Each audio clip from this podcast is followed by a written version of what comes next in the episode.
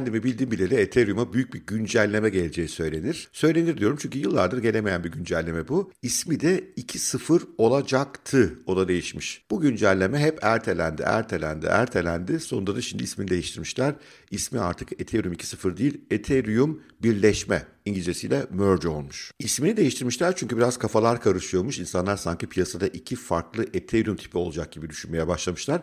Hatta bu işin hemen sahtekarları çıkmış ve demişler ki bize Ethereum 1.0'ları gönderin biz onu 2.0'a güncelleyeceğiz. Yani bir güzel onlara el koyacağız. Sakın böyle tuzaklara düşmeyin. Ethereum'larınızı kaptırmayın. Ama buna neden birleşme deniyor? Onun teknik bir sebebi var. Çünkü şu anda Ethereum ekosisteminde aslında iki ayrı blockchain var. Bildiğimiz ana Ethereum blockchain'i var ve o proof of work yani işe dayalı bir onay mekanizmasıyla çalışıyor. Bir de Beacon Network diye bir network daha var. O da proof of stake yani sahipliğin ispatına dayalı bir onaylama validasyon mekanizmasıyla çalışıyor. Şimdi işte bu ikisi birleşecekmiş. Eğer bu işlerin içinde gerçekten değilseniz şu anda kafanızın karıştığında eminim Beacon, Ethereum, Proof of Work, Proof of Stake bunlar kafa karıştırıcı şeyler. Normalde blockchain dünyası zaten biraz kafa karıştırıcı. Hele Ethereum'da bu işler daha da karışıklar. Ama bugün size hazırladığım içerikle Ethereum'u bu tarihi güncellemesini çok daha iyi anlayacak. Gerçekten yaklaşıp yaklaşmadığı konusunda fikir sahibi olacak. Neden kritik önemli olduğunu kavrayacak. Neleri değiştirip belki de daha önemlisi neleri değiştirmeyeceğini görecek ve tabii ki en önemlisi fiyat üzerindeki etkileri konusunda bir öngörü geliştirebilecek hale geleceksiniz ki biliyorum bu sizler için en önemlisi. Taş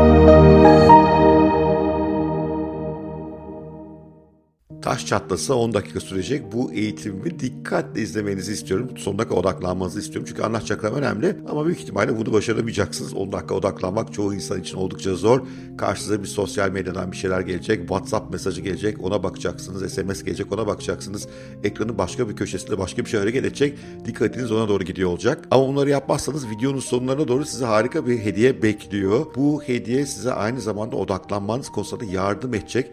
Ama büyük ihtimalle sabredemeyecek, yarım bırakacaksınız. Lütfen öyle yapmayın. Birazcık odaklanmayla güzel bir ödül kazanacaksınız. Şimdi tekrar hazırsanız başlayalım. Odağınızı sakın benden uzaklara götürmeyin. Ethereum severler güncellemenin oldukça yaklaştığını söylüyorlar ve bu Ethereum yatırımcılar arasında büyük bir heyecan neden alıyor. Son aylarda Ethereum'un Bitcoin'e göre daha iyi performans çizmesinin fiyat olarak temel sebebi de bu aslında. Peki güncelleme gerçekten yakın mı? Geçenlerde Kin Testnet üzerinde yapılan bir deneme çok başarılı geçti. Bu da güncellemenin çok yakın olduğu fikrini insanlarda uyandırdı. Analistler gerçek Ethereum zinciri üzerindeki birleşmenin Haziran veya Temmuz ayı civarlarında gerçekleşeceğine inanıyorlar. İnanıyorlar da bu yine ertelenebilir. Hatta ben bu videoyu hazırlarken CoinDesk'te çıkan bir haberde Ethereum'un geliştiricilerinden, çok önemli geliştiricilerinden Tim Beyko sürecin sonbahara kadar kalabileceğini söyledi. Ama vallahi sonbaharda biz bu işi bitireceğiz dedi. İnsanlar yine biraz tedirgin oldular açıkçası. Daha önce de belirttiğim gibi gecikmeler Ethereum güncellemesinde hayatın bir parçası ama her halükarda sona doğru yaklaştığımız net gittikçe yazılım yerine oturuyor. Testlerden daha başarılı sonuçlar alınıyor.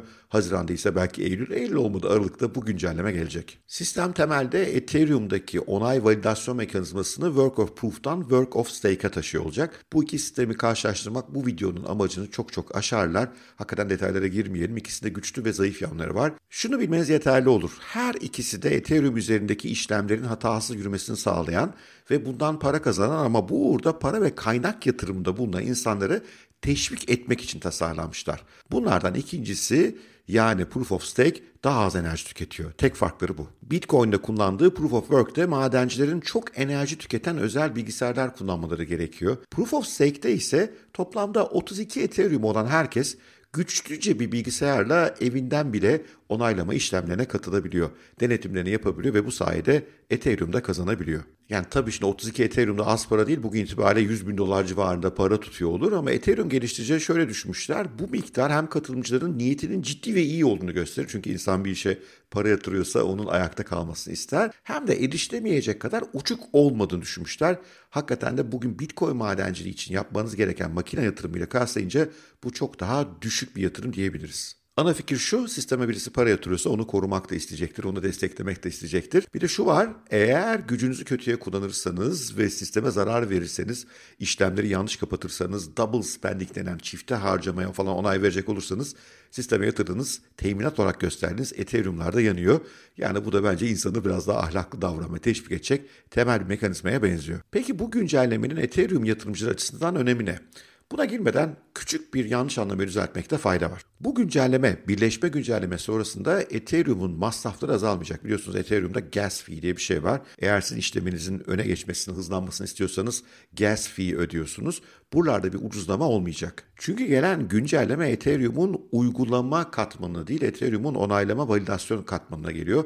Öbür tarafta hiçbir değişiklik beklemiyoruz. Eğer yüksek gas fee'lerden yani işlem masraflarından kurtulmak istiyorsanız Polygon Matic gibi ikinci seviye Ethereum zincirini kullanmanız lazım. Bunların yaptığı şey işlemleri paketleyip öyle götürüyorlar ana Ethereum zincirine. Böylece Ethereum zincirinde daha masrafsız işlem oluyor. Yani diyelim ki o paketin içerisinde 100 tane işlem var ve gas fee 100 dolar. Bu durumda her işleme sadece birer dolar masraf geliyor. Bu nedenle ikinci seviye Ethereum zincirlerinde de büyük ilerlemeler göreceğimizi tahmin ediyorum. Onlar bu masrafları aşağı çekmenin şimdilik tek yolu. Yani uzun lafın kısası anlayacağınız bütün bu güncellemenin tek faydası Ethereum'un enerji tüketimine geliyor. Peki bu çok mu önemli? Evet bu çok önemli. Analistler Proof of Stake sistemi sayesinde Ethereum'un enerji tüketiminin %99 oranında azalacağını söylüyorlar. Yani neredeyse enerji tüketmeyen bir blockchain'e dönüşüyor Ethereum. Enerji tüketimi pek çok kurumsal yatırımcı için son derece önemli. Özellikle kurumsal yatırımcılar, büyük hedge fonlar onların bir takım politikaları oluyor. ECG standartları yani Environment, Societal and Governance denen biz ilk harfine E'ye odaklanalım. Çevreyle ilgili etkilerine bakıyorlar yatırım yaptıkları araçların ve burada zarar verici şeyler varsa o yatırımlardan korkuyorlar. Mesela Bitcoin'in bu nedenle başı epeydir dertte. Onun çevreye zarar verdiğine inanan bazı büyük yatırımcılar uzak duruyorlar Bitcoin'den. Ethereum'un bu yönden önünün açılacağını düşünüyoruz. Yani ben açıkçası bütün bu blockchain enerji tüketim meselesini biraz abartıldığını düşünenlerden birisiyim. Hatta bunun alternatif enerji kaynakları ile çözülebileceğini düşünen birisiyim. Ama yine de az enerji tüketiyor olması pek çok yatırımcı için yeşil ışık anlamına gelebilir. Bunun fiyat üzerinde ve talep üzerinde olumlu etkilerini görebiliriz. Şimdi diyeceksiniz ki ya işte kurumsal yatırımcılar bu işe girecek bütün heyecan buradan mı doğuyor? Haklısınız bütün heyecan buradan doğmuyor. Ethereum'da aslında deflasyonist bir döneme doğru gidiyoruz. Burada büyük heyecan var. Ne demek deflasyonist? Biliyorsunuz parada çok büyük enflasyon var normal paralarda. Çünkü devlet istediği gibi para basabiliyor. Bitcoin enflasyon miktarı belli. Çünkü en sonunda 21 milyon adede ulaşacak ve yılda kaç bin Bitcoin basabildiğimizde sınırlanmış durumda. Ethereum'da işte burada büyük bir sınırlama geliyor bu yeni güncelleme sayesinde. Hatta buna bazıları triple halvening ismini vermişler. Bazı izleyicilerimin bu işleri hiç bilmediğini düşünerek halvening demek ne demek? Önce biraz ondan başlayalım. Bitcoin'de her 4 yılda bir madencilerin kazandığı ödül yarı yarıya azalıyor. Yani madencilerin Bitcoin işlemlerini onaylayarak kazandıkları Bitcoin sayısı yarıya düşüyor. Bu da ne anlama geliyor? 4 yılda bir piyasaya her gün çıkan Bitcoin'in sayısı %50 oranında azalıyor. Böylece Bitcoin'e olan talep aynı seviyede kalsa bile fiyat yükseliyor. Nitekim baktığınızda bu halvingler sonrasında belli bir vadeden sonra Bitcoin'in fiyatının yukarı doğru gittiğini görüyoruz. Peki bu durumda Ethereum'daki triple halving ne anlama geliyor? Güncelleme öncesinde üretilen Ethereum miktarı yıllık 5 milyon adet civarında. Bu da piyasada daha önce arz edilmiş Ethereum'un kabaca %4.3'üne denk geliyor. Yani Ethereum'daki enflasyon %4.3. Türkiye'ninkinden epey daha iyi olduğu kesin. Güncelleme sonrası ise bu rakamın yani yıllık Ethereum üretiminin 500 bine ineceği öngörülüyor. Yani Ethereum'un enflasyon seviyesi %0.43'ün altına inecek. %1'in altında enflasyon ulaşacağız. Güncelleme sonrasında bu durumda Ethereum'un enflasyonu %90 oranında azalacak. Bitcoin'de bunun başarılabilmesi için en az 3 halvening gerekiyor. Triple halvening ismi de oradan geliyor. 3 halvening ve Bitcoin'de bu 12 yıl sürerken Ethereum bu işi bir anda yapıyor olacak. Dahası da var. Ethereum'da daha evvel yapılan EIP 1559 güncellemesinde bir Ethereum yakma mekanizması da sisteme geldi. Yapılan işlemlerde her işlemde belli miktarda Ethereum yakılıyor ve piyasadan çekiliyor. Her işlemde bu gas fee'nin bir kısmının yakılıp piyasadan çekilmesi sonucunda yılda kabaca 1 milyon Ethereum yakılıyor. Yani mevcut sistemde yılda 5 milyon Ethereum üretiliyor, 1 milyonu yakılıyor. Yeni sistemde ise yılda 500 bin Ethereum üretilecek, 1 milyon Ethereum yakılacak.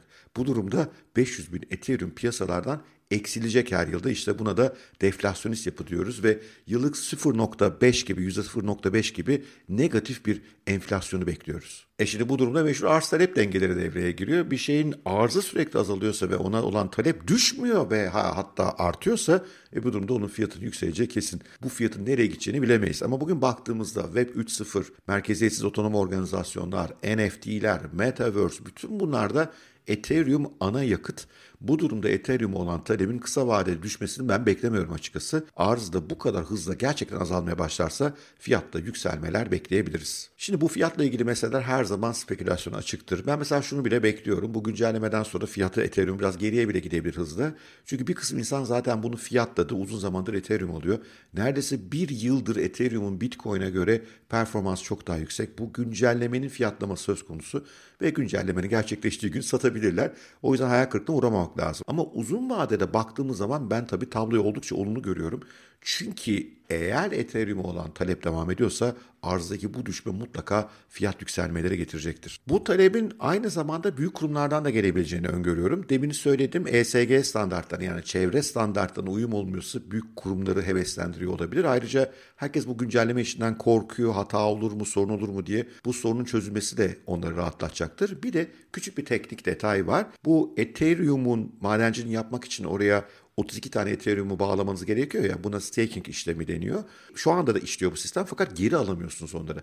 Alabildiğiniz bazı yapılar var ama onlar da biraz suboptimal açıkçası. Yeni düzenle bunları geri de alıyor olabileceksiniz. Yani bir büyük kurum gelecek belli bir miktarda Ethereum'unu teminat olarak gösterecek bir süre madencilik yapacak parasını kazanacak. Sonra istediği zaman çıkıp gidecek.